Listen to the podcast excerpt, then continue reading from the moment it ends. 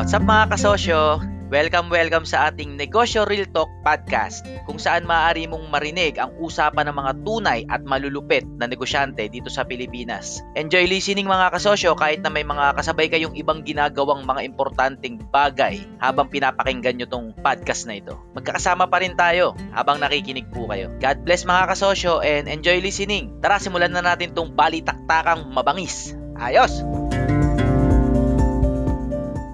Mga kasosyo, sinong gusto mauna? Sino gusto magkwento? Ah, meron, meron na. Okay po. Apo, yan. Salamat, salamat. Yung ano po, Yan. yung ne- yung negosyo ko po kasi ano po siya, um dishwashing liquid po. Tapos parang hindi ko po alam kung magko-quit na po ako kasi parang sobrang hina po ng ano, ang bagal po ng cash flow tapos ang hina po ng profit na pumapasok. Mm-hmm. Tapos ang dami ko pong kalaban na mas mababa po yung presyo. Mm. Parang nag opo, parang sobrang baba po ng presyo nila. Pero hindi hindi po ako nagre-res, hindi po ako reseller, parang ako po yung gumagawa po ng sarili kong product. Then Mm-mm. ki- kinukuha ko lang po sa ano sa sa Shopee po yung mga ano po. Opo, opo. Yan. Ayun po. Ah, Jonas, ilang, ta- ilang panahon mo na ginagawa yan? Ano po, mag-iisang buwan pa lang po. Oh, mag-iisang buwan pa lang. Mag-iisang buwan pa Opo. lang. Pero nag-isip ka na i-quit mo. Pang ilang negosyo mo na yan? O ilang subok mo na yan? Bali, ano po, eh, pang pangalawa, pangalawa po. Kasi po, parang ang hina po talaga ng 20. Ha? Oh. okay, okay. Ah, intindihan ko naman yun. O sige, Jonas, ganito ha. Yung sasabihin ko, hindi tungkol sa dishwashing talaga. Ang sasabihin ko ay tungkol sa manufacturing business talaga. Ah, intindihin mo to, Jonas. At saka mga kasosyo, pag tungkol sa manufacturing. Ah, para sa akin, yung dishwashing, eto ha, sorry to say mga kasosyo, pero para sa akin, para scam kasi yan eh. Para kasing scam eh. Pero magandang experience kasi talagang nagmanufacture ka. Bumili ka ng ingredients, binuo mo yung produkto, tapos binenta mo. Talagang solid na negosyo siya para sa akin. Kaso, ha, ang nangyayari kasi, al- alam yung sinasabi ko na pag ang negosyo, ang opportunity nasa internet na, wala nang kita dyan. Ang dishwashing business, nasa internet yan eh. Pag how to start a business, lalabas ka agad dyan eh. Dahil doon, ang dami mong kalaban ng, yung, en- yung entry to, yung barrier to entry, basic lang kahit sino, pwede magsimula ng dishwashing. Kaya pag wala kang linagay na malupit dyan, hindi talaga gagana yung negosyo. Kasi katulad ka lang din ng iba. Ang punto ko, sa loob ng isang buwan at ginawa mo ginawa natin yung produkto, minanufacture natin, hindi lang dishwashing ah, nang ganun na ganun lang din, katulad ng nakikita natin sa iba at katulad ng tinuro ng iba sa atin kung paano gawin yun, wala talaga tayong maasahang bagong resulta. Kaya hanggat wala kang tinatrabahong malupit dyan, walang mangyayaring maganda talaga. Kahit anong klaseng negosyo. Malamang ang nangyari, bumi- tapos sa Shopee ka pa bumili ng ingredients mo. Malamang ang, Opo, opo. ang kumita lang sa ang kumita lang sa buong industriyang yan, yung nagbebenta ng supply. At yung nagbebenta ng supply, nagsusupply na yun, eh yun ang malaki kita. Pero kumikita rin naman yung iba eh. Kasi may ginawa silang malupit. May ginawa silang marketing strategy na malupit. May ginawa, si- nag-distribute sila. Nilagyan nila ng something na, ewan ko may malalagay ka pa bang something sa dishwashing liquid? May malalagay ka pa ba doon na, na parang apple o kaya ah, ah, papaya? May, tapos, ano, may, oh, meron na po akong ano eh, parang three, tatlong cent na po yung ginawa ko, bubble gum, ganun. Tapos, kung ano lang pong available dun sa ano, sa, sa supplier. sa opo, sa suppliers. Oh, shop. ito nga kasi Jonas, ang produkto na yan, kung paano mo i-distribute. Ah, Actually, hindi yan tungkol sa kung paano mo gagawin yung dishwashing eh. Kung paano mo yan i-distribute. Nakita mo na lang kung paano mag-commercial yung yung Joy sa TV. Mm. Ilang gaano karami ang commercial ng Joy kumpara sa Coke sa TV? Sa Coke, mas maraming commercial yung Joy, yung mga dishwashing. Kasi it's a matter of brand recall eh. Brand recall ang ganyang klaseng produkto. Parang t-shirt yan eh, brand recall. Pag lagi mo nakikita, yun ang bibilin mo. At saka, iti, saka tuturuan mo yung market kung anong benepisyo ng produkto mo. Hindi yan yung gumawa ka tapos yung market pupunta sa'yo, yung customer pupunta sa'yo. Kailangan mong turuan yung market kung bakit mas malupit yung produkto mo kumpara sa iba. Kasi ang dami nyo eh. Eh ba't yung Joy na, na, na, namamayagpag pa rin? Hindi dahil sa may budget yung Joy. Kung hindi, dahil alam nila yung diskarte nila eh. Agarto na lang Jonas. Kasi masyado pang maaga yung one month para sumuko ka kagad yan. One month pa lang, pinag-iisipan mo na kung paano, kung susuko ka na. Maling mindset, Jonas eh. One month pa lang, ang mindset mo dapat kung anong gagawin mong kakaiba para lumupit yung produkto mo. Hindi pagsuko agad. Masyado pang maaga, isang buwan pa lang. Masyado pang maaga. Ha- gamitin mo muna yung utak mo para gumawa pa ng mas, ma- pigain mo muna yung sitwasyon. Hindi yung nahirapan ka, Noted, nahirapan lang tayo ng konti. Iniisip na kagad natin, failure na ba to? Siguro hindi ko lang naklaro, naklaro ng mainam yon mga kasosyo. Na sabi ko nga, na mag-fail kayo na mag-fail. Pero hindi ko sinabing konting hirap lang, susuko na kayo kagad. Hindi ganon. Magkaiba yon. Magkaiba yon mga kasosyo. Taon ako bago sumuko sa isang negosyo. Hindi isang buwan. Kahit pumalpak, kaya ba, isang buwan, walang benta. Pangalawang buwan, walang benta. Yung, yung sitwasyon na hindi maganda, na walang benta, gagamitin mo yun, natin yun, para mag-isip kung paano palulupitin yung produkto. Ang goal mo lang sa unang buwan mo, mag-capture ng data. Anong na-capture mong data? Yung mga customer na mga bata, hindi bumibili ng, ng dishwashing. Ang bumibili pala ng dishwashing, eh yung mga, mga matatanda. O alam mo na matatanda. Ibig sabihin, targetin mo yung mga matatanda. Gumawa ka ng mga ads mo, gumawa ka ng mga activities mo na mga matatanda yung pinagbebentahan mo. Case in point, walang pandemic. Case in point, natuklasan mo na puro matatanda yung bumibili ng dishwashing. Bawa, Jonas, ganun. Nalaman mo sa loob ng isang buwan. So, ang gagawin mo na sa susunod na buwan, umattend ka ng mga homeowners association meeting. Umattend ka no dahil nando doon ang lahat ng matatanda. At yon sigurado bibili sa'yo ng dishwashing yun. At hindi bibili sa'yo ng dishwashing yung mga tao sa sa padis o mga nasa nasa basketball court kasi wala silang interest sa pagbili noon. Ga- ano ano natutunan mo ngayong isang buwan na pagbebenta mo? Anong natutunan Noted mo? Purkit sa mahirap. Ngayon, sige sabihin mo sa akin. Anong natutunan mo? Yung ano yun nga po, yung nakita ko po yung mga ano target na target market ko po. Ano? Yung katulad katulad nga po nun yung mga ano yung mga mga nanay ganun yung mga matatanda po na galing sa palengke. Then Paano ka nakabenta sa kanila? Paano mo nalaman? ano sa kasi ang yung ano ko po, small business lang po yung bali. Lamesa lang po sa kalsada. Ala, sa So, kalsada ka. Okay, okay. Opo, opo. Tapos, dumadaan yung mga tao. Opo, opo. Okay, very good. Pero pagdating po ng pagdating po ng hapon hanggang paggabi na or tanghali po, sobrang wala na po talaga. Bali Okay. umaga lang, umaga lang Ah, umaga lang. talaga. Opo. Oh, interesting. So, sa umaga dun mabili yung mga tao. Kasi kasabay sa pamamalengke, tama? Opo, tama po. A- ano sila bumibili? Pa, nakapamalengke na o papunta pa lang sa palengke? Pa pauwi, pauwi na po, pauwi na. Pauwi. Hmm. Ah, pwedeng ganon. O sige, nalaman mo yon jo- Jonas, no? Pwede ka to gawin mo. Ah, bawa kung ako yan, no? Kausapin mo yung nagtitinda ng bigas. Ang bawa lang. O, yung nagtitinda ng bigas doon sa palengke. O sa pwede, pwede kayo mag-partner no, no? Mag, maglatag ka doon ng, ng dishwashing mo, kung ano man. At tignan mo kung ano mangyari. Ang punto, may gawin kang kakaiba. Hindi yung nakamesa ka lang doon. Kasi sabi mo mahina. Kasi may natuklasan ka na eh. Galing sa palengke yung mga namimili ng dishwashing. Ano naisip mo ngayon? Sa napag-uusapan natin na pwede mong gawin gawin kakaib gawin ng kakaiba. Ano po, siguro yung kasi po yung nakukuha ko pong product doon, parang Ah. nakakit na nakakit na po kasi yun. Parang ti- timbang na talaga yung mga ingredients na paghahalo-haluin. Ah, ah, so tama. na, na napansin ko po doon, hindi hindi po siya masyadong nakakatanggal ng sebo. yung gawa Ganun po mo. yung nangyari. Opo, opo. Sa sakit po na in-order ko. So, parang dadagdagan ko na lang po yung ano, yung yung degreaser. Opo. Okay. Tapos hindi na po ako mo. sasabay sa price war kasi sobrang baba po talaga ng price war dito sa amin ng ano. eh. Marami Tama. No? Marami kang pwedeng matutunan sa ganyang negosyo, nakasosyo Arvin. Mar- marami. From ah, production to ano eh. Oo, pag talaga ikaw ang gumawa ng produkto mo, talagang may ex- ayan yung sinasabi kong may experience yung lahat ng problema, which is very good. Pero wag muna magki-quit pag may na-encounter na problema. Ah, mga kasosyo, may gusto ko yung i-advise kay Jonas sa natuklasan niya. Halimbawa, negosyo natin tong dishwashing. Halimbawa, ito ha, role playing. Halimbawa, business, lahat tayo dito ang negosyo natin dishwashing, hindi lang si Jonas. Isa lang business natin kunwari, isa lang. Ngayon, si Jonas nag-report sa akin. Ako kunwari yung CEO. Sabi ni Jonas sa akin, mahina benta. Ngayon, ako, ang, sasa- ang tatanong ko lang din, ano bang nalaman mo, Jonas? Ano bang natutunan mo? Yun din na tatanong ko kay Jonas. O nalaman nga daw ni Jonas na ang bumibili ay mga galing sa pamaleng, nakapamalengke na. After nilang mamalengke. O mga kasosyo, sa mga, nalam- mga nalaman natin, anong pwede nating gawin next month para tumaas yung benta natin? Sa nalaman nating impormasyon na yun. Bukod dun sa Oo, i-improve ni Jonas yung, eh, bukod dun sa i-improve ni Jonas yung ingredients nung formula ha, bukod dun. Kasi matik na yun eh, palulupitin yung product. Ah, sino may idea mga kasosyo, anong pwede natin gawin para kumita yung negosyo natin? Hello? Hello? Yes, ma- kasosyong May. Ah, hello po. Hello. Hello po. Hello po. Ako po tip ko siguro dito kay kuya, kay kasosyo natin. Ah. Ibahay-bahayin niya. Huwag Mm. lang siyang nakapwesto dun sa isang pwesto. Mas maigi siguro na kung ibahay-bahay niya para nandun agad, nandun direct agad siya dun sa pinaka buyer niya. Pwede. Ganun yung pinaka tip. idagdag ko lang po. Um, tinry ko na po yun tapos tinry ko pong magmotor tapos umikot po ako sa lugar namin. Ah, Bali, Mhm. inaalok ko po sa mga karinderya. Eh Ah. parang may mga may mga nagbabagsak na rin po kasi sa kanila. eh. ah sige, oh, hindi na hindi na yun Ah, pwede yun. kasosyong May.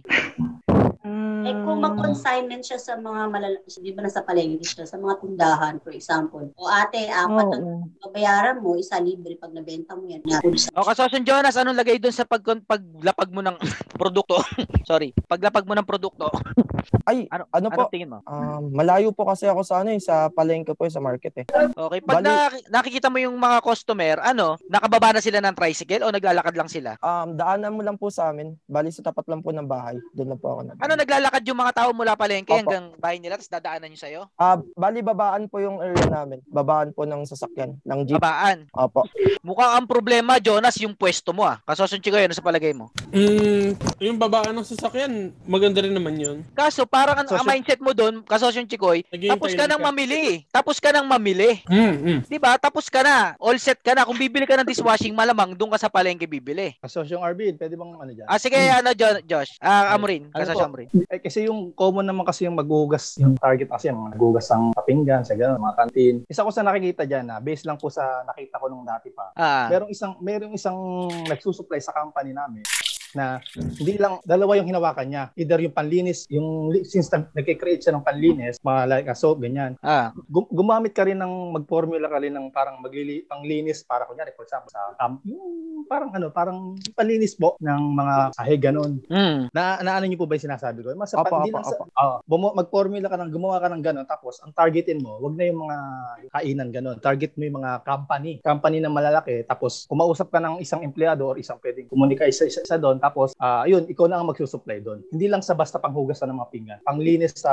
kasi siyempre company malaki yan. Eh, Noted kung po, noted. laging araw-araw naglilinis ng mga janitor diyan. Ibig sabihin araw-araw lagi eh ga- gamit na gamit ang mga sabon na dyan. Ah, Pwedeng tama. ganun. Ang sinasabi ni Kasosyong Amorin, magharap ka pa ng ibang market. Kasi baka yung market nga ng mga galing sa pam- pamimili, may tinatawag kasing market na hindi profitable market eh. May market talaga na ganun. Na bawa yung mga nanay, kahit anong gawin mo, kahit anong galing galing nat, galingan natin sa bagay na yan, hindi sila profitable na market. Yung sinasabi ni Kasosyong Amorin, magandang idea. Tumbukin natin yung mga company kasi doon, bulto bumili yun. At sa isang transaction mo, maganda na yung markup mo. At makaka-invento ka ng specific, katulad ng sinasabi ni Kasosyong Amorin, specific para sa kailangan nila. Kaya magandang tama po yan. sales talk. Sana po sana nakatulong po. Maganda, magandang Opo, opo. ah, perspective kasosyong Amorin. May gusto pa mag-ambag mga kasosyo kung paano natin mabebenta yung dishwashing nating negosyo. Ako meron. Sina, sina? ako sumagot yan, sir. Hello, hello. Sige, kasosyo Alger, please. Ako meron ako. Ah, kasosyong Joshua, ah, bali, una, dapat pagkaroon ka ng brand identity mo. Mm.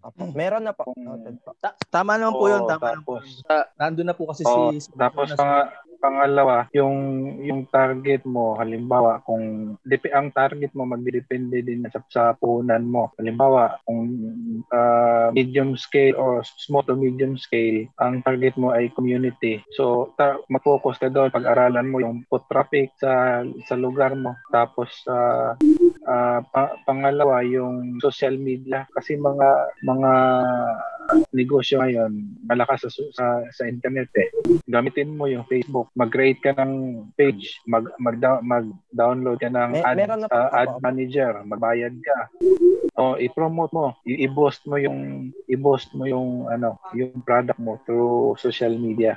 Tapos ah, ang ang ang sa social media kasi may diskarte din sir eh. Paano mo i- ma- ma-i-boost na hindi kahit hindi ka magbayad ng credit card. Halimbawa, mag ah, may mga sikat na mga page na kumukuha sa iyo, bali makilink ka doon, mag, mag kahit mag yung mga halimbawa may bumili sa iyo tapos kilalang tao or mag-sponsor ka na yung mga mga kilala para mai mai promote yung product mo kasi kung sino yung mga viewer niya, ma- makikita yung product mo. Ako po, may Halimbawa, si- suggestion. Ano, oh, okay po, sige po, thank you po. Ah, Thank thank you you. po, thank you po. Salamat daw kasosyong Alger. Yes, kasosyong Ayen. Ah, kamusta kasosyong Ayen? Ay, okay lang po. Binaha yung mga taga-pamilya. Anyway, yung suggestion ko po kay Sir, kay Kasosyong Jonas, Opo. kasi sabi niya po nasa palengke siya. Opo. Kung Ma- ako po ang... Malayo po, malayo, Malayo po pala sa Daanan, palengke. Opo, daanan. O- Okay, sabi niya po, ang ni Kasosyong Jonas, ang mga client, primary client niya is yung nadaan, Opo. galing palengke. Opo. Kung ako po yung nasa position mo, sir, punta po ako sa palengke kung saan sila nagpupunta. Doon po ako magbebenta sa mismong pwesto ng doon sa mga supla. Parang gagawin niyo pong client, hindi na yung mga nanay na galing Mm. palengke, kundi yung mga palengke na po na pwesto mismo. Mm. Yun na po Okay yung po. gagawin kong client. Mm. na primer, primero, mag, parang magsusupply po ako sa kanila. Mm. Tapos po, Sir Jonas, um, sa mga sari-sari store po, kasi sa mga sari-sari store po, pwede rin po kayong maglagay. Kung ang per kilo po ba yung benta nyo ng, Ah, ah, per dishwashing liter po ba sa inyo? Opo, opo, Per opo, liter. Pwede nyo po siyang ilagay sa mas maliit na lagayan na parang yung 'di ba po uso sa atin yung mga kagaya ng yung mas maliit po kung sa mas kung mayroon kayong mas maliit na per litro tapos bawasan niyo yung presyo para mas madali siyang ibenta on a small scale. Noted. Tapos kung ang problema nyo po is pricing, baka po yung supplier nyo na pinagkukuhanan ng mga raw materials po, eh medyo matastas po. Nga Baka po. pwede po tayong maghanap ng medyo mabababang supplier para po ma-adjust nyo po yung, yung presyo nyo. Pagdating po sa supplier, ma'am, ano po, kailangan ko po kasi ng malaking capital para makakuha ko dun sa ano sa yung mga raw materials. Kasi Oh, yun nga. nagbebenta po sila per Mhm. ah, per drum ganun. Ayun po yung Mas marami po, pa- Opo, mas opo. marami po kayong kukunin, mas maliit po yung, mas Opo. mababa pong presyo ang ibibigay sa inyo. Ganun po ba Opo. yun, sir? Opo, Kasosyo? opo. Bali, pag ganun po, yun nga, hanap po kayo ng babagsakan nyo sa mas maraming quality, quantity, mas, mas maraming quantity para po mas marami kayong makukuha since na kayo po mismo ang nagmamanufacture. Yun lang po yung 2 cents ko po. Thank you doon kasosyong Thank you, thank Ayen. you po, thank you po. Ah, salamat din doon kay kasosyong ano no, ah, Alger. Ang problema Hello, kasi ng negosyo Hello, hello, hello. Jonas. Hello. Saturated na yan eh, yung business na pinasok. Hello, hello. Sobra. Check, check, check. Hello, hello, hello, hello. Ah, tama rin si kasosyong Chikoy. Ah, sino No, pa no, gusto no. magampag bago masasabi? Ah, isa pala mapapayo ko sa iyo, Jonas, ano? Oo, oo, oo. Hello Aran hello ka, palitan mo pangalan mo mag-Jonas. Hello, hello, hello, hello. Jonas yata ang isa may sasabihin. Si Jonas Tol. Dulay, please. Yan. Tol, ba't di ka na kaya magbenta ng plato? Yung ano, yung makakatanggal lang ng sebo mo yung dishwashing mo. Lasing na naman to, sabi ko na kasosyo. Ang kasabihin na naman to, ano, ano. Then, joke lang ah. Ano, mayroon kasi yung pinasok mong business pare. Yung ano, yung problema na sinosolve mo, nasosolve na ng ano eh, ng mga big companies eh. Tapos parang wala Jonas, mayaman ka na, bumili ka nga ng mic na maganda, pambira ka eh. Ilang Zoom meeting na natin to, yung mic mo pangit pa rin eh. Ano, teka, teka lang ito. Gagamitin ko pang streamer ko. Oo, eh, ikaw naman, tinitipid mo yung Zoom natin eh. Hindi, hindi ka na marinig yung boses mo, sayang, sayang. Ayan, hello, ayan. Okay na ba? Mahina eh. Hindi, hindi, Mahina, mahina po, mahina. Settings sa settings. Sa settings, oh. Sige, habang inaayos mo yan, baka pa meron ito salita. Kaya ayusin mo na ni Jonas. Sino, sino, mga kasosyo, please?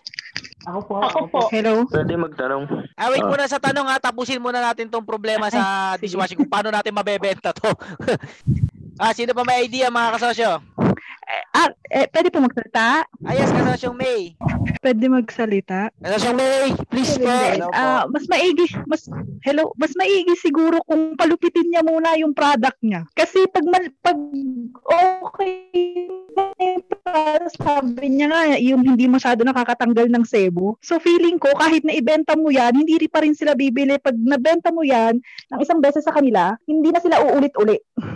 Kasi nakita nila na hindi masyadong maano sa sebo. So, feeling ko mas maigi mag-focus ka muna sa product mo kung paano mo pa ah, i-improve. Tama po kayo, mami. Danas ko na sa mga, yung mga liquid. Diba? Ganyan. Mga- Pwedeng bumili sila. O, okay, na-target mo na lahat sila na bumili sila isang beses. Pero pag na-try nila yung product mo na hindi okay or hindi masyadong maganda, hindi na rin sila uulit. Kaya kung ako sa'yo, mag-focus ka muna kung paano mo pa aayusin yung product mo na kakaiba doon sa mga sa mga iba. Ah, sige. Noted po, noted. Noted. Ah, Oh, kasosyong Jonas, marami ka nang natutunan doon ha. Ako, Opo, ito naman may ambag ko. Tama si kasosyong Chikoy eh, saka si kasosyong Jonas, may, mahirap na negosyo na yung pinasok mo. Pero ito ang ano ko mga kasosyo, ah lahat ng negosyo naman mahirap eh, no? Pero may tama kasing, itong ginagawa natin, ito yung diskarte ko rin kung paano mas sumolve ng problema. Talagang dapat magtanong lang tayo na magtanong kung anong mga idea. Ito naman maambag ko sa'yo, Jonas. Ka- ka- ka- kalakip din nung kay kasosyong May, no? Sabihin na natin, ako kasi, tumigil kaming gumamit ng mga dishwashing na gawa ng kung sino-sino. Kasi yung nabili namin dati, hin- hindi lang siya sobrang nakakatanggal ng sebo eh. Pati yung design ng plato namin halos matanggal sa tapang. Acid pala.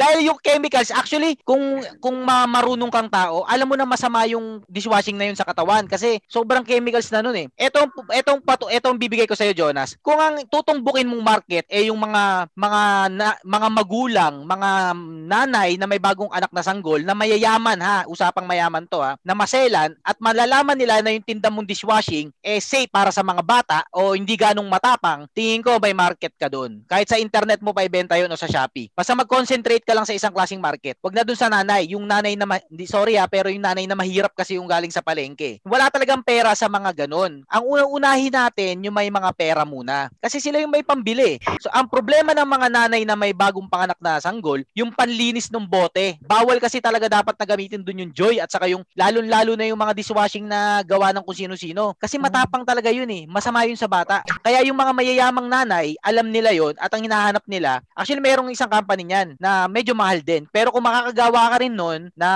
alam mo na yung diskarte mo, mas mas mabababa yung presyo doon or may kakaiba sa'yo. Nando doon eh, nasa market yan Jonas eh. Kahit Opo. nasa saturated na yung product mo o kahit sabi na natin palupitin mo yung product mo. Pero kung wala kang konkretong niche, kung wala kang konkretong market, hindi mo talaga siya magiging, ma- magiging profitable yung negosyo mo. Kasi nagbebenta ka sa lahat ng bagay, lahat ng tao eh. Pero kung may isang klaseng tao ka lang binebentahan, yung mga mga health conscious, kung yung mga taong yon yung mga taong may sorry, pero yung mga taong may sakit, yung mga taong sabi na nating may may karamdaman na maluba, maingat yan sa mga sabon na ginagamit nila Jonas.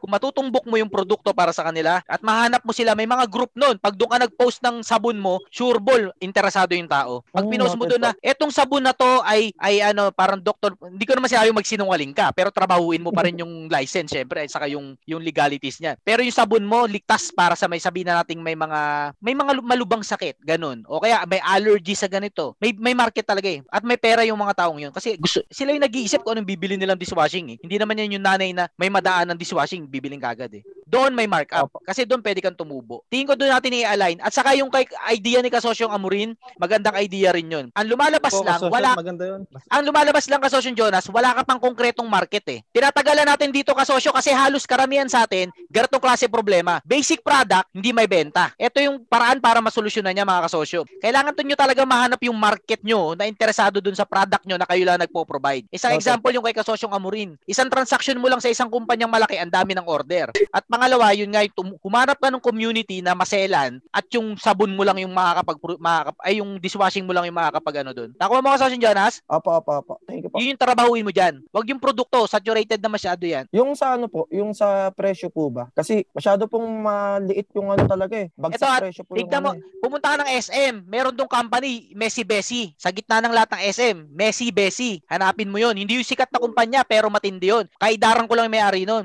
Ang mga buyer doon, yung mga mayayaman na masiselan. Kasi Mm. para mga hypoallergenic yung sabon niya pang sabong pang hugas ng damit, pang ipanghugas ng plato, panghugas ng damit. Hindi bumibili ng Tide yung mga mayayaman. Ang binibili niyan yung mga masiselang sabon. Yun nga yung binebenta ng ng Messi Bessie. Pumunta ka doon. Tingnan mo na lang din yung website ng Messi Bessie. Sigurado ako lahat ng produkto doon kaya mo rin gawin eh. Lahat ng produkto ng Messi Bessie kaya rin natin gawin. May ingredients lang naman yung parang bubuin eh. Pero minarket ng Messi Bessie talaga na parang ano sila eh, parang healthy, healthy alternative sa mga Tide, sa mga Joy, sa mga kung ko ano na ng po, dishwashing na yun. Ang markup ng Messi Bessie malaki ah. Sabihin natin hindi ko hindi ko sure, sabihin ko nang hindi ko sure, basta hindi ko sure. Pero sa tansya ko sa paggagawa ng ganyang kaliit na sabon, sabon, times 3 ang markup nila doon. At doon may kita. Hindi yung magbenta ka kasi nasa market ang labanan talaga eh. Nasa niche. Nasa niche talaga. Pag wala ka nun, kahit gaano pa kalupit yung produkto mo, hindi mo talaga mabebenta yun. Yun ang problema mo, Jonas. Yung market na nangangailangan ng binebenta mong produkto.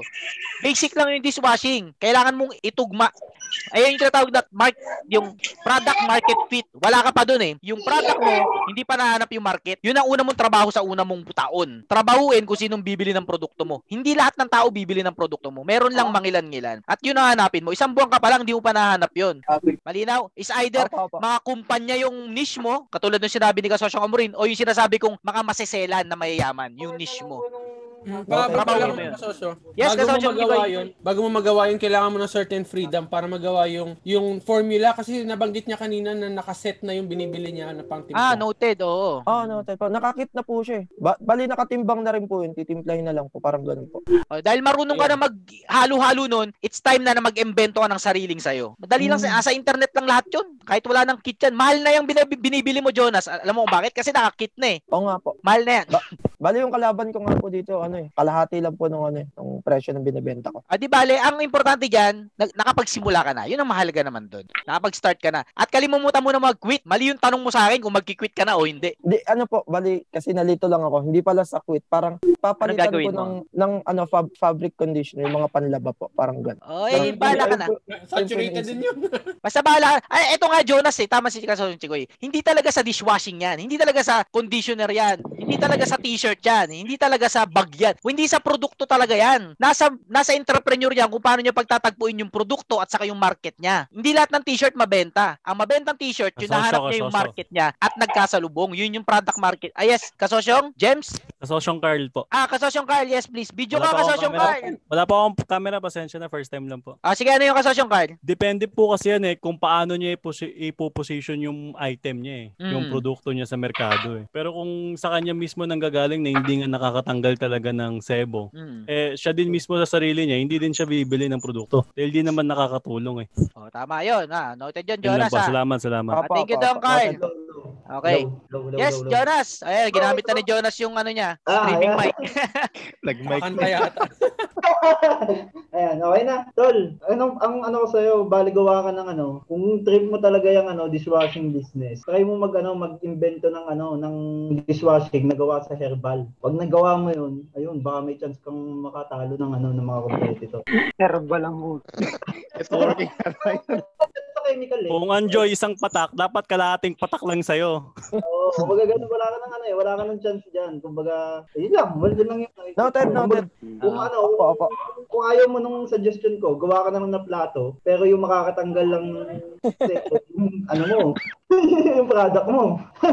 Hindi, lang naman. Hindi, joke lang. Ngayon, yun lang input ko. Ah, Sana- sinasabi ni Jonas, mga kasosyo, ito ha, hindi dishwashing yung pinag-uusapan natin. Ang pinag-uusapan natin, eh, pro, eh negosyo na saturated na yung market. Yun ang pinag-uusapan natin. Kasosyo Jonas, tingin ko talaga, hindi talaga produkto ang pro- problema eh. Kasi ang produkto madali lang palupitin yan eh. Opo, Kailangan opo. muna natin mahanap yung market na gusto natin pagsilbihan. Yung sinasabi ko nga na, yung niche mo, anong anong anong merkado ba yung gusto mong tulungan? Anong klase ba 'yon? Pag nahanap mo 'yon, saka ka mag-imbento ng mga product na para sa kanila. Case in point, ang nahanap mong market ay yung mga health conscious. O eh, tama yun yung sinabi ni Kasosyon Jonas na mag-imbento ka ng dishwashing na gawa sa herbal. Eh di bibili sila noon. Case in point, ang pinagdesisyonan mong market ay yung mga business ent- enterprise katulad nung sinabi ni Kasosyong Amurin. Siyempre, di mo na kailangan gumawa ng herbal na dishwashing doon. Ang kailangan nila yung mura na marami at tunay na nakakalinis. Pati tatak ng sahig natatanggal, yun ang kailangan nila at hindi yung mga nanay. Market talaga muna. Magdesisyon ka kung anong community o market yung gusto mong tumbukin at mag-imbento ka ng produkto na swak para sa kanila. At yun nga, sabi ni Kasosyong Carl, i-position mo yung product mo na maiintindihan ka nung pinuli, pinili mong market. Hanggat wala ka pang market, yan muna yung tumbukin mo. Hanapin mo kung anong gusto mo. Yes, Kasosyong Amorin. Tama, Noted ano na po, eh, may, may skills na si Kasosyon Jonas dun eh. Kaya yun na lang talagang nakikita Tama. ko po. eh. Yung market ang problema siya niya. Okay na yung product eh. Kahit anong product kaya mo nang gawin eh. Kahit na glow in the dark na dishwash. O bawa, ang na market na napili mo, mga Glow in ano, the dark, mga mga na. addict, mga addict. Madalas umiinom sa gabi. O, malamang trip nun, yung dishwashing na glow in the dark. O malamang bibili sila sa'yo nun. Pwede yun ah. Meron bang ganun? Baka wala, baka pwede yun. Nasa market muna. Hanapin mo yung market mo, magdesisyon ka. Ano ba tropa mo, Jonas? Ano bang Mga grupo? ano, estu- estudyante rin po. Estudyante nag-aaral- din. Ah, opo, anong trip nyo? Anong trip nyo po sa buhay? Um, computer games. Wait, Ganun. wait, wait. Nag-aaral pa din? Opo, opo. Eh, ba't hindi po. mo bentahan yung mga classmate mo tapos may porsyento sila pag binenta sa nanay nila? Ay, may meron naman po, meron naman po. Meron din. Oh, Hindi ganun naman po, pumapalo. hindi po. Opo. Ay, hindi. Wag mo no, dis- distribution kasi usapan yun. Eh. Hanapin mo muna yung market mo. Yes, Mark. May gusto ko sabihin, Mark? Yung reseller po, na ano, na meron siyang resellers, tapos siya yung nagsusupply. Oh, pwede, pwede rin yun. Pwede rin yun. Oo. Kaso lahat ng nagtitinda ng dishwashing, may reseller din yan eh. Sabi. Eh, yes, Kim.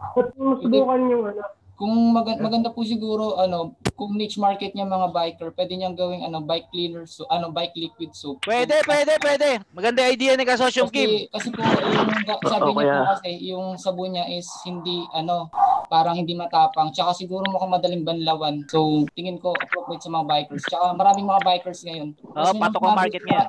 Tsaka po wala pong nagbebenta masyado ng ganun eh, bike cleaner eh. Tsaka mostly Hmm. kasi mga tamad maglinis yung ibang mga biker eh. So gusto nila pag naglinis sila madaling banlawan. So tingin ko madaling gamitin yung gamit ng dishwashing liquid. Okay Ah. po, noted po. Oh, maganda yun. Ang sinasabi ni Kasosyong Kim, Pwede rin yung sa ano. tignan mo naman yung market ng bike. Baka yun ang market mo, baka lang. Nagbabike ka ba, Jonas? Opo, opo. Oh, pwede. Baka naka-align sa'yo yun. Pwede. Hindi ka pwede maging health conscious kasi kung hindi ka health conscious, malayo sa'yo yung market na yun. Kung nagbabike ka, yun, medyo positive na yung sinabi. Kasosyong Kim. Madali na yung product eh. Naimbento mo na yun eh. Hanapin mo tong market mo at mag-imbento ka ng product specific para sa kanila at i-market mo specific na maintindihan nila. Nakuha mo, Jonas? Opo, opo, opo. Pwede rin siguro Noted po, noted. Yes, kasosyong? Okay, maraming pwede. Yan ang katotohanan, mga kasosyo. Maraming pwede. Nasa diskarte na lang natin kung anong gusto nating unang subukan. Hindi lahat yan susubukan mo, Jonas, ha? Isa, isa-isa lang. Anong gusto mo unang subukan sa mga narinig mong idea? Yung ano po, yung sa huli pong sinabi, yung Yung sa bike. Opo. O, yun. Solve na yung problem ni Jonas, mga kasosyo mo ang bebenta na to. Oh, at saka sa motor, pwede rin. Oh, Ayun, pwede rin. opo. Yung sa mga Isa rin motor. po yun. Naisip rin yun. Jonas, i-add kita sa Facebook. Pwede kang mag ano sa ano, mga car okay. Mag-distribute ka doon sa mga car wash. Okay na, Jonas. Yung pwesto mo sa babaan ng jeep, wag na dishwashing ibenta mo doon. Ibenta mo doon, pulburon sa mineral water. Para pagbili ng pulburon, mauuhaw, mineral water naman. o, Jonas, ayos na, Jonas. Opo, opo. You kasosyon po. Chikoy, po, okay tayo. kasosyo. Thank you po. Okay po, okay po. Okay, so yun nga ang sekreto, ano? Nietzsche Puera. Mga kasosyo, ang ginawa natin eh kung paano sumulba ng problemang parang wala na solusyon. Lagi may solusyon yan, may tamang testing lang at kung anong te-testingin. Basta mag-uusap, may mga tutumbok na magandang ano yan, ite-testing. Hindi pa yung solusyon ha, ite-testing pa lang din. Malinaw mga kasosyo. Ganun din, pag may problema kayo sa negosyo nyo, ganun lang, lang din ang gawin nyo. Tatanong ko kasosyon Chikoy, paano po ba yung numbering ng ano nyo, ng mga question? Um, what do you mean numbering po? Ete, paano yung pagkakasunod-sunod? Ano po ba? Bin, mula sa taas? Kasi nag, may tanong po ako eh. Ah, si Sir Pen po yung kasunod. Ah, sige po. Sino po ba yung sino yung sasalita na may tanong? Ako po, ako po. Ah, si um, Si Amorin. Amorin. Nakita may tanong ka po. Pero wait lang, reviewin ko na lang. Ah, okay. Ito po kasunod natin si kasosyong uh, Pen. Amorin, 25,000 kasi. Hindi nyo pa napapadulasan si kasosyo Chikoy eh. Gcash, Gcash. Pa kayo nasanay. ano po, kasosyong Pen from Tanay Rizal. Mayroon po siyang bookbinding business. Hello kasosyong Pen, tanong ka na po. Hello, magandang ah, gabi po. Yes, Serge. Hello, welcome po. Ah, sir. Ah, ako a- ako po si Sir Pen, ah, isang ah, teacher po, public school teacher dito sa Tanay Rizal. Ah, meron po Yes. akong bookbinding business. Ha, very good. Isa po ako sa mga nakapagsimula ng business dahil ah, um dahil dun sa 30 day series niyo po. Ay, glory to God po. Um so bali nakapag-start po ako last June. Mhm. Um bali nakahabol ako dun sa kasi 'di ba nagkaroon ng pandemic. Hapa. So yung mga dapat magpapabookbind ng thesis nila ng ng ng ah, April and May. So bali June sila nakapag uh, pa- nakapagpa-bookbind. So yung uh, first three months, June, July, August, medyo okay maganda yung aking ah, income. And then um ngayon, so alam ko seasonal yung business na yon. So after ng mga thesis-thesis, so medyo hihina na siya uli. Mhm. And um, sa ngayon po, home-based business ako. So dito lang ako sa bahay namin. Nandito yung shop ko. Kasi pandemic nga, so hindi ako nakapag-try mag-ilabas yung business ko. Aha. So iniisip ko ngayon kung dapat ko na ba siyang, dapat ko ba siyang ilabas? Dapat ba akong maghanap ng pwesto sa labas? So, pero nung unang tatlong buwan, kumikita po ako dahil, kumbaga, um, minamarket ko siya sa pamagitan ng Facebook, um, etc. Mga ganun. So, ang problem ko ngayon, um, ngayon medyo mahina siya. Um, is it the right time to uh, look for a place na dun ko ilalagay yung business na magrerenta ako ng ano ng pwesto or dapat magstay na lang muna ako dito um, mag-isip muna ng ibang or kung ano mang ano yun po yung aking problem ngayon O sige, kasosong Serge. Ah, mga kasosyo, mamaya payuhan nyo rin si kasosong Serge ha. Pero sa akin, number one, yung kumita ka nung una, Serge, baka nasabay ka lang dun sa trend nung nagputukan yung mga nagpapaprint sa, ano ba yung naging customer mo nun? Module? mga Or thesis ano, po, ano mga ba? thesis Thesis, tapos nagpasahan sila. So, seasonal talaga. seasonal talaga siya hello Ha, okay, okay. O sige, number So, one, season mm. Ano mga anong mapapala natin pag kumuha tayo ng shop sa labas? Dadami yung makakita, ganun ba? Um, something like that. Parang, Saan ka ano, nakakuha or- ng market? Nagpe-Facebook ads ka, kasosyong Surge? Hindi ko pa na try mag-Facebook ads. Saan ka nakakuha market? Share lang? Share lang, uh, sinashare lang, then uh, nilalagay sa My Day. Yun lang, po. kumita ka Tapos na? lahat, lahat ng mga output ko, kada output ko, pinopost ko yun para makita ng, ng mga tao na meron akong ganong business. May Ang 10,000 bahay ka dyan. ko, ano po, May 10,000 pesos ka dyan. Nakita? Sa actually, bulsa mo ngayon, na- sa bulsa mo. Wala po. Wala kang 10,000? ah, meron, meron, meron po, meron. Para sa akin, bago ka kumuha ng sa labas, ang problema mo lang naman paramin yung market mo, di ba? Yes po. Tingin ko kasosyong search, yung 10,000 mo, ubusin mo muna para matuto ka ng ads. Sa sarili mo ha, mag-testing ka mag-ads. Subukan mo yun. Pag-aralan mo po yun. Lahat naman ng information nasa YouTube na. Yung 10,000 mo, kahit maubos yun sa pag-aaral mo ng ads, hindi online course ha, sa pagte-testing mismo ng ads. Gamitin mo yun pambayad sa ads. Mas marami kang makukuha customer. Kasi kung doon sa post-post mo pa lang, nakaku- naka-garner ka ng, ng customer mo, eh, pag na, na- hindi ka talaga marunong mag-ads kasi sa search, Hindi pa, pinag-aaralan ko siya. Tingin ko, doon ka muna mag-invest. Doon ka mag-invest.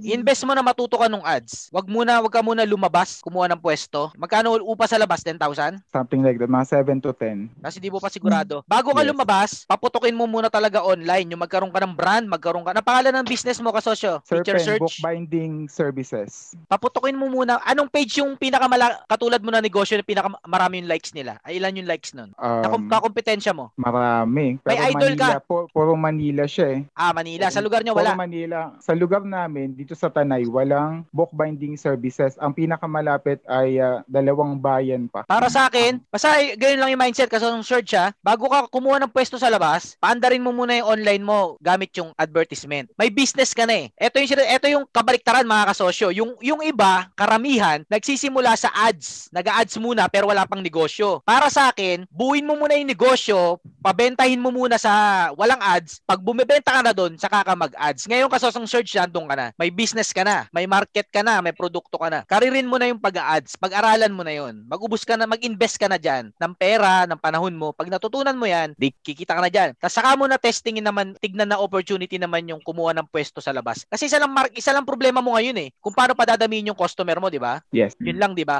O, Apo. testingin mo muna yung yung ano, yung solution na mag-advertisement ka muna online. Yun muna. Facebook to be exact. Okay, and isa pa sa iniisip ko rin, Ah. um, kasi ang ang main na objective ko is mag uh, bookbind ng thesis. Mm. So, nag-iisip din ako ng ibang innovation na kung ano pa yung pwede na business na kaduktong or ka-connect ng aking ng bookbinding ko. So, so far, ako kasosyo yung ano, yung um, nag-post ako sa group natin. Mm. Tapos tinanong mo kung kung nag uh, kung nagbo-bookbind ako ng mga aklat. Ay, ikaw po ba yun? Ng aklat? Oo. Oo, naghanap kasi Oo. ako ng bagong magpiprint eh. Yes, kaya lang medyo malaki yung kailangang ah, investment doon. Kailangan bumili ng machine para makapag ah, ah, offset printing kasi yun. So kaya hindi ko siya kaya sa ngayon. So ang isa sa inisip kong ano is maghanap ng innovation na pwede kong i-connect na if ever man kung lalabas man ako, meron akong um, dagdag na hindi lang ako magbo-bookbind kasi seasonal siya. So kapag lumabas ako, meron pa rin kalakip yung business na yon na hindi na na, na pa- papatok pa rin siya kahit hindi na thesis Kahit wala na time. yung ano, kahit yes, wala na oo. yung bookbind. Yes, oo. Kahit kumbaga mahina yung yung bookbinding, may isa pa na pwedeng sumalo na ano, yun yung isa sa iniisip ko sa panahon ngayon. Ah. And okay po yung Facebook ads, um, pag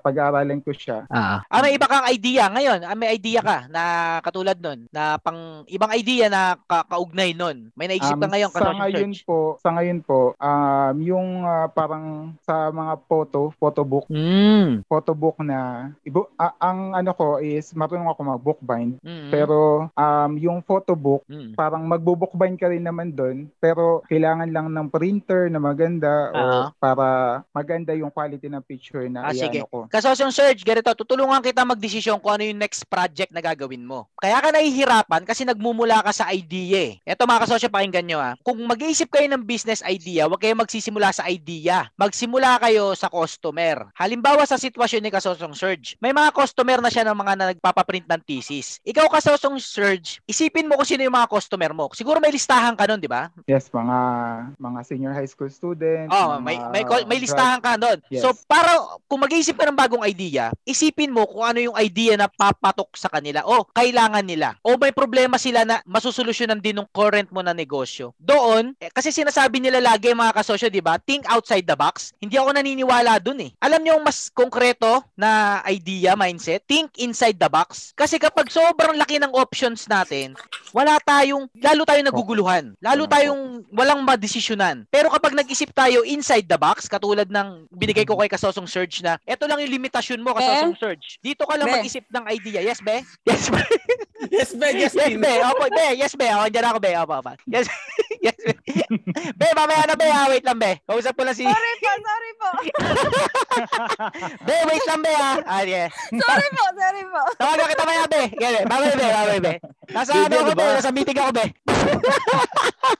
Kasosyo, kasosyo, Serge. Aba, kasosyo, ito yung punto ko. yung punto ko. Kailangan natin Boy. kahunin yung sarili natin boy. eh. Alam nyo kaya, mara- kaya bakit walang, eh, maraming wala pa rin negosyo ngayon? Kasi, ang daming opportunity sa buong mundo pero hindi makapag-desisyon. Ang ginagawa ko sa inyo mga kasosyo, pinaliliit ko yung mga option nyo. Di ba sinasabi ko, magsimula kayo sa talent nyo, sa core gift nyo, magsimula kayo sa magbenta ng wala, magbenta kayo ng... Kasi pag hindi naubos yung mga option nyo o hindi nyo kinahon yung sarili nyo, dahil sa do- sobrang daming option sa mundo, wala kayong ma-execute lalo. Sa'yo kasosong Surge, etong kahon na ibibigay ko sa'yo. Kung ano man yung next na business na maisip mo na kaugnay dyan, eh dapat madideliver mo lang din dun sa mga current mo na, na mga customer. Nakuha mo kasosong Surge, ano, kung anong kailangan nila, kung ano man, katulad ng photobook, bawa, eh, sila na yung kausapin mo kagad. Sila na yung customer mo eh. May pera sa dati mong customer. Kaya yung listahan ng mga customer nyo, mga kasosyo, huwag nyo tatapon yun. Sinabi din ng kasosyo Chikoy ito dati. May, ano yun, ang tawag doon kasosyo Chikoy? Ah, gold, ano tawag dito? Yun, yun, gold ma- Gold something na, ano, gold mine. Gold mine yun. Yung listahan mo ng customer mo dati kasosyong Surge, gold mine yan. So sa kanila mo isipin yung next idea mo. Nakuha mo kasosyong Surge? O, do- doon ka mag-isip. Kasi yung dati mong customer, sila rin yung pagbebentahan mo. At bebentahan mo ulit ng bebentahan. Ano na yun eh? ah it's something na na meron ka. So yun, doon tayo mag-utilize. Hindi laging bago, no? Hindi laging... Lagi kasi natin iniisip na kailangan dumami yung customer, dumami. Hindi. Alagaan mo lang ng alagaan yung mga dati mong customer. Kusa na yung dadami. Ah, may, ano, ka- malinaw kasosyong Surge. Anong naisip mo ngayon kasosyong Surge? Um, actually kasi yung aking mga dating ano, mga dating estudyante kasi sila na syempre nag- nag-thesis, so graduate sila, so nag-thesis sila, Mm. nagpa-bookbind sila. So after ng bookbind, ah actually ma- yung mga mga estudyante na yon, sila yung nagpo-promote sa mga kaklase nila Mm. na na sa akin magpa-bookbind. So kumbaga ah, na, nagagandahan sila dun sa service, so parang na-share nila yun sa iba. So ang inisip ko lang kung sila din yung gagamitin kong mga although okay din, pwede rin. So mag-isip ako ng ibang bagay na i-offer sa kanila Mhm. na na pwede rin nilang i-bookbind. Hindi lang thesis ang binu-bookbind. So mag-isip Tama, ako ng is ibang bagay na pwede pang i-bookbind maliban sa thesis. Tama. Tama ba? O may service na ano ah, yung album mo, i- i- ah, yung album mo sa Facebook, automatic ipiprint. May service na na ganun sa US at maraming may interesado doon. Bawa yung Instagram, ah, al- yung, yung Instagram, ewan ko, yung mga bata yata ngayon nasa Instagram. Ginagawang photo album yun na, yung magandang photo album mismo ah, yung printed. Ikaw na magde-design, ikaw, na- sistema mo na yung magde-design kung paano yun. Pero may software na lang din yun eh. I-upload lahat doon yung picture, tapos automatic magiging parang libro yun ng mga ano. May, may, market yun, mga bagets. O kaya isang picture mismo na i-display. Yung bawa may isa silang picture. Ah, kaya ganito, may tinatawag na ano eh. Yung pinakamarami mong likes ngayong taon. Ay, bawa tama-tama magja-January, December, di ba? Kasosyong Surge. Ah, Yung pinaka picture nila na pinakamaraming likes sa buong 2020, ipiprint mo yun para sa kanila. Gagawa mo na ng sample. Most probably gusto nila i-print yun kasi yun yung pinakamarami nilang likes ngayong taon eh. Okay, okay. Tignan mo na lang kung paano may poproseso yun. Babasahin lang yung logic na gusto ko ibigay sa'yo kasosyong search para di ka mahirapan mag-isip ng idea. Kung ano yung existing na market mo, doon ka mag-isip kung ano yung ibibigay mo pa sa kanila. Okay. Ah, yun lang doon. Doon ko lang doon na kita gustong ikahon. Tapos Okay, dadami ang negosyo mo, dadami yan. Teacher, teacher search, Ah, di ba? Public school teacher. Public, ano, kasosyong search. Ah, ako hindi ako nakapag-sorry sa mga dati kong teacher pero siguro sa'yo mag-sorry na lang ako. Ah, kasosong search, pasensya na po sa mga nasaktan kong teacher dati, mga nakonsumi sa aking teacher. Kung sa'yo ako makapag-sorry kasosong search, ayaw kasi ako i-add ng mga dati kong teacher, mga kasosyo.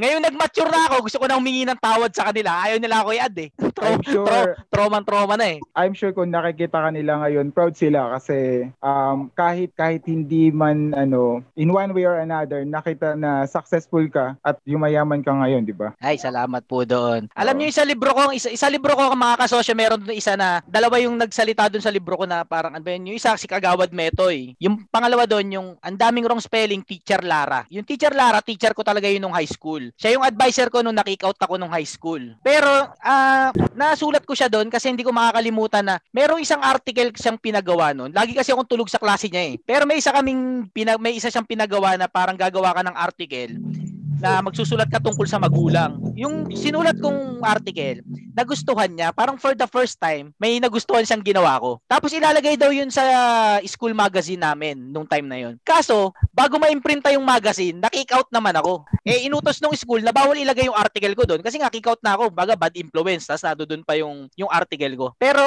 looking back, nung natapos ko yung una kong libro, na, naalala ko na na-appreciate pala ako ng teacher na yun. Eh, nga si teacher Lara. Na somehow, may laman yung sulat ko. May laman. Si, nag, nagandahan siya eh. May laman yung sinulat ko. Tagalog teacher, ano yun? Filipino teacher. Hindi English po yung sinulat ko. Kaya, di, di niya pa rin alam na nandoon siya sa libro ko. At front page pa. Yun nga, si teacher Lara. Padala Kasi mo nga- siya ng aklat.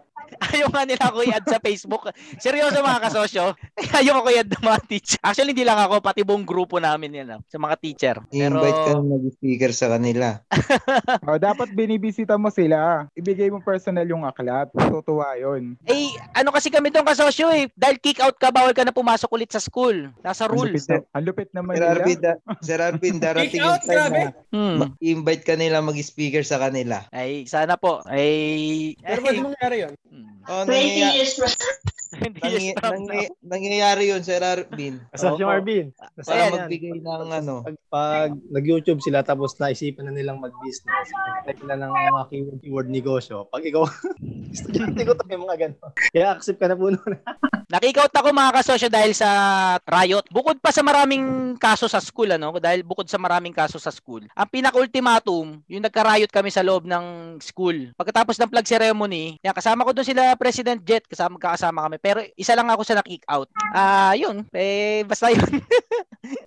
Pero alam mo, alam mo, kaso siyang Arvin, ah, yan yung mga paborito kong estudyante, yung mga pasaway. Simula nung, oh, simula nung unang taon ko ng pagtuturo, Mhm. ah, mga matitigas na ang ulo ng mga estudyante ko. So doon ako talaga na-train sa math teacher, math Mhm. teacher ako. Sir Arvin, Sa- tumatalon ka ba ng bakod? Ah, ayan, yung mga Ay, hindi. tumatalo ng bako doon, paborito ko talaga. Hindi ako tumatalon ng bakod kasi masaya ako sa loob ng class. Masaya ako sa loob ng classroom, nandun yung market ko eh. Ah, Masaya ako sa loob ng classroom manggulo. Ma- masaya sa loob ng classroom namin. Hindi mo gusto yung umabsent kasi pag umabsent ka, parang na-miss mo yung isang buong araw. Kaya wala nagka wala nagkakating class sa amin kasi doon lang kami sa classroom, doon lang kami, masaya, doon lang kami nag ano, kukulitan, nangungulit, ng yun nga, nambubuli ng teacher, nanliligaw, ng chichiks yan. Kaya hindi ano po, hindi ako fan ng ano eh, ng cutting classes. Saka wala Pero akong pera, sure. magastos mag-cutting eh. Pag nag-cutting ka, puro palabas ang pera sa labas. puro Oo nga, gastos eh. magastos. Sa school walang gastos, ano lang, tambay ka lang. Pero I'm sure kung makikita ka nila, proud sila sa'yo, sigurado. Ay, opo, kapag nga may artic, pag may vlog ako na na masasama ko yung mga teacher ko dati, sinasama ko talaga yung teacher ko dati, pero hindi nila alam na nakikwento ko sila. Parang sa memorya ko na lang yun. Pero hindi nila alam eh. Siguro, eh, ano na lang, sana balang araw bigla nilang mapanood tas naikwento ko pala sila. Napanood ko yung isa mong vlog na parang para sa Teacher's Day. Mhm. Yung ang kinuwento mo yung isa mong teacher. Oo, na, na, na- namatay na yun eh, si teacher. Teacher, si Ma'am Tejada. At least kahit papano, kung hindi man alam ng mga teacher mo na na ano, kumaga hindi nila alam yung nangyayari sa at least naging mark nagkaroon sila ng mark sa buhay ng isang Arvin Orubia. Oo, totoo po yun. Nung bata pa ako, hindi ko naisip na may saysay pala yung mga tinuturo rin ng teacher, ano? Pero pag tumanda ka na, may may something pala talaga rin yung mga tinuturo nila na mag para bang mag-shape din ng buhay mo kahit di mo akalain. Kaya salamat sa mga teacher, kasosyong Surge. Ah, salamat kasama ka namin dito. Sige, welcome, welcome. Maging By the way, influen- Yes, kasama ah, Surge. may YouTube channel din ako, so nag-vlog din ako ng mga math video tutorials. Yan. O yan, si kasosyong Surge, follow natin. Pero pero na, lagi ako nakikinig at nanonood sa itong ang lahat ng mga sessions mo. Hindi ngayon lang ako nakapasok, kaya ngayon lang ako nakapagtanong. Pero lahat ng series mo, itong mga nakaraan, pinapanood ko to. Salamat kasosyong Surge. God bless po sa mga venture nyo dyan. Mabuhay ang mga teacher, ang mga guro. Okay, thank you, thank you.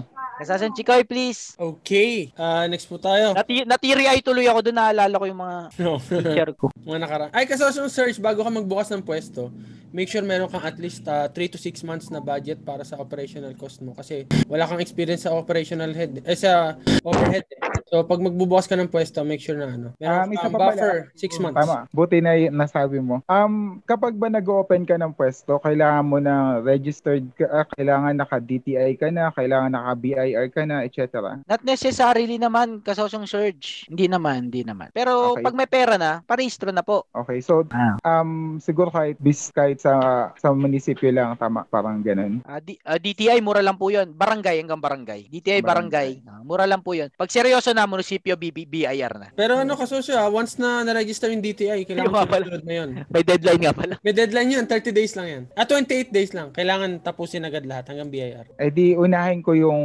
barangay at munisipyo muna. O ang, Hindi, ang requirement muni- po. Requirement yung DTI. Ah, requirement ng Ah, DTI. step 1 yung DTI eh, step 1. Okay, okay. Sige, sige. Thank Okay. you. Ah, sige po, next po tayo. Kasosyong may car rental tour ang business niya. Question niya, paano niya i-handle ang mga customer na gusto Ed? mag-refund. Si Kasosyo Ed ba yan? Ed. Kasosyong Ed, saan ko na eh. Kasosyong Ed, kabisado ko na yung negosyo mo. Car rental, oh. Yes, Sir, kasosyong Ed. Kasama tayo ulit. Oh, very good, very good. Sir, ah, Sir Erwin, tanong ko lang, kasi alam ko hindi ko na mabalikan yun, pero may mga questions na ako, mga pagkakamali ko at yung mga gusto mal, ma- mga learnings. Mm, yes, kasosyong Ed. Dahil kung may customers ka na gusto mag-refund. Ha? Gusto mag-refund dahil, eh, for example, nasa, ah, na- nasa, nasa ka-rental na, nasa tour na, Mm. tapos umulan, wala gaano, ah, tapos nagsabi na, kuya, kami nakapunta sa mga ganitong lugar kasi Mm. umulan. So, Mm. ayaw namin basa, kaya ganito. Pwede ba 50% na lang yung bayarin namin? Tapos yung ginawa ko, sir, yung mga ginagawa ko sa mga ganyan, Mm. gin, ah, ginawan ko yung pang gina-refund ko ng 50% kasi ayaw kong bumalik sa akin. So, ah, ayaw kong bumalik na may negative feedback sa sa ka-rental. So, Ah, yun. Tama ba yung ginawa ko, sir? Ah, ah di- direct ah, kasosyong Ed. Hindi kasi ito tungkol sa pagbalik ng pera eh. Ako tungkol sa customer service, it's all about experience. Yung mga gustong ibalik yung pera nila, hindi talaga pera ang kailangan nila. Kailangan nila ng better experience. Para sa akin, kinakailangan ko ng another try sa kanila. So halimbawa sa istorya mo kasosyong Ed, bad trip na sila dun sa trip nila. Gusto nila 50%. Ang sasabihin ko sa kanila, ma wag na wag po niyo i-refund. Bibigyan ko na lang kayo ng bagong trip next day. At yung next day na yon, yun yung papalupitin kong araw at hindi nila makakalimutan. Ito tandaan nyo mga kasosyo ah. Ang customer na na bad trip sa negosyo nyo, pag napabilib nyo yan, yan na yung customer nyo magsasabi sa iba kung gaano kayo kalupit. It's an opportunity tuwing may ma-encounter kang bad trip na customer, pag napabilib mo yan sa second chance mo, yan na yung, ayan na yung magsasabi talaga kung gaano ka kagaling sa ibang tao. Yun ang prinsipyo namin sa negosyo. Bawa may na bad trip sa amin, may, may maling order, ganun. Yung customer na yun, yun yung tatadta rin namin ng malupit na bagay. Ba- Papadala namin ng mga libre, tatawagan namin. Yung talagang pabibilibin namin sila. At true enough, lagi yun. Yun yung magpo-post sa internet na kung gaano kayo kalupit. Yun yung magsasabi na, alam nyo, gustong gusto ko talaga yung service nyo. At yun din yung bibili ulit sa inyo. Ganun, ganun yung logic dun eh. Parang pag may problemang cost, pag may customer na problemado, tadtarin nyo ng ano yun, ng, ng oras nyo yun, kung paano nyo sila mapapasaya. Kasi yun na yung opportunity natin na ano eh, na mapabilib sila. Bad trip na sila, okay na, bad trip. Ngayon, pag na-twist mo yung bad trip nila na yun, ano yun, ah priceless yun na experience sa customer. Customer. Ah, kaya wag mo ibigay yung 50% na refund. Ang i-offer mo, another day na full service, walang bayad. Kahit gumastos ka ng sobra ka sosyong ed, para sa akin, ganun yung logic namin sa customer eh. Kahit gastusan natin yung customer na yan, lagi yan. Yan yung customer na babalik at bibili ulit. At o kaya, yung customer ang magsasabi na, ah, sinabi, sinabi kayo sa amin ni ano, ganyan eh. Tapos yung taong yun, yun yung bad trip na bad trip sa inyo dati. Laging ganun, kasosyong ed. Ewan ko lang sa iba, pero sa experience ko ganun. Pag may bad trip na customer, wag yung pabayaan yan. Yan yung mahalin nyo, yan yung bigyan nyo. O ako na lang, experience ko na lang. Hanggang ngayon, hindi ko makakalimutan. Kumain ako sa Jollibee. Dalawang rice ang in-order ko. Yung isang rice, nakain ko ng masarap. Yung pagbukas ko ng pangalawang rice, hilaw pa. Eh, yung manok kalahati na. Eh, di binigay ko sa manager. Ah, manager, ano po, yung hilaw yung kanin. Ang akala ko, papalitan lang ng manager yung isang rice na hilaw. Pero kinuha ng manager yung buong, yung, chi- yung chicken ng chicken joy na kalahati, nakain ko na, saka yung kanin na hilaw. Kinuha, binalik sa likod. Paglabas, bagong manok, saka bagong kanin. Ngayon, hanggang ngayon, hindi ko makalimutan yung experience ko na yun. Ikaw kalagita mo ng kain, kalahati yung kanin mo, kalahati hilaw. Sobrang bad trip nun. Pero hanggang ngayon, kinekwento ko yun na sobrang bad trip ko, pagdating, pagbalik nung kanin na maayos, pati yung manok libre. O kaya ngayon, laging ganun ginagawa ko sa Jollibee. Nirereklamo, pagkalahati na joke lang, pag-joke lang.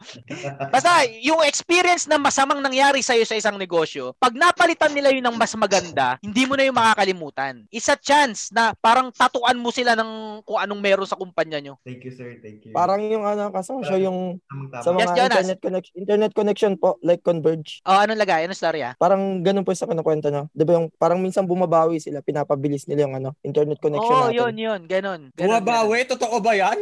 Ewan ko lang sa iba, ah. ewan ko lang sa iba. Minsan Depende, lang, minsan depende. lang. Parang di ako makapaniwala sa ano. Pag internet ang usapan. Meron na kaming meron akong technique sa mga negosyo namin. Pa- may tinatawag kaming irate na ano parang super duper irate customer. Ito yung klase ng customer na talaga nagmumumura na. Ganon, yung talagang wala kayong kwenta, kayo wala. Yung ganong klaseng customer, yung talagang bad trip na bad trip na. Pag yun na yung level ng customer, cellphone number ko na yung ibibigay ng mga kasamahan namin sa sales. Ito po yung cellphone number ng si ng ano namin yon. Cellphone number ko kasi ako yung sasalo ng pinakagalit. Ngayon, pag tumawag na sa akin yung customer na yon o nag-text, tatawagan ko yon. Kakamustahin ko, ako po si Arvin, ganyan, ako ah, isa po sa ano, ganyan. Lagi yon, kakalma na yon. Ang gusto lang ng customer, eto mga kasosyo, ah, hindi kasi natin alam minsan yung customer may problema lang din sa buhay yan eh. Gusto lang nila na makakausap, gusto lang nila na makakaintindi sa sitwasyon nila. At pag naibigay nyo yun sa kanila mga kasosyo, hindi, na kayo makakalimutan ng customer na yun. Hindi man ikaw yung kumpanya nyo, hindi na. Lagi nyo isipin, kaya bad trip tong customer na to, may problema lang to sa buhay. Lagi yun. Kaya bad trip sa yung customer, o may, may refund-refund silang ganyan-ganyan, o hindi nagbayad doon. May sarili rin silang problema na pag natulungan na natin sila doon in, at- in any form, intindihin mo lang sila, pakinggan mo lang yung bad trip nila, ano eh, iba yun. Yun yung mga customer na bumabalik, yung mga customer na ipagmamalaki kayo. Basta pag may problema customer, tadtarin nyo ng ano yun, ng solusyon yun. Opportunity yun, hindi yung, hindi yun ano eh. Para sa akin, hindi yun masamang bagay. Isa an opportunity na magpakilala kayo kung sino talaga kayo bilang company. Kasi yung ano doon, naisip mo ngayon? Thank you, Sir Arvin. Pero in fairness naman sa mga customers, out of 50, may tatlo, may tatlo o dalawa ganun lang. So, Oo, tamang... lagi naman, lagi. Oo. Kaya yan, So, dalawa, tatlo na yan. Ano yan? Alaga, ano yan? Pag, pagtripan nyo ng, ano, ng kagandahang loob. Yun. Kumbaga, ayaw na nila pero binibigyan nyo pa sila ng magandang ano bagay. Basta ano yan, solid yun mga kasosyo. Totoo, totoo. Ito lang actually. Anong, nitong ano araw experience mo, kasosyo- Chikoy?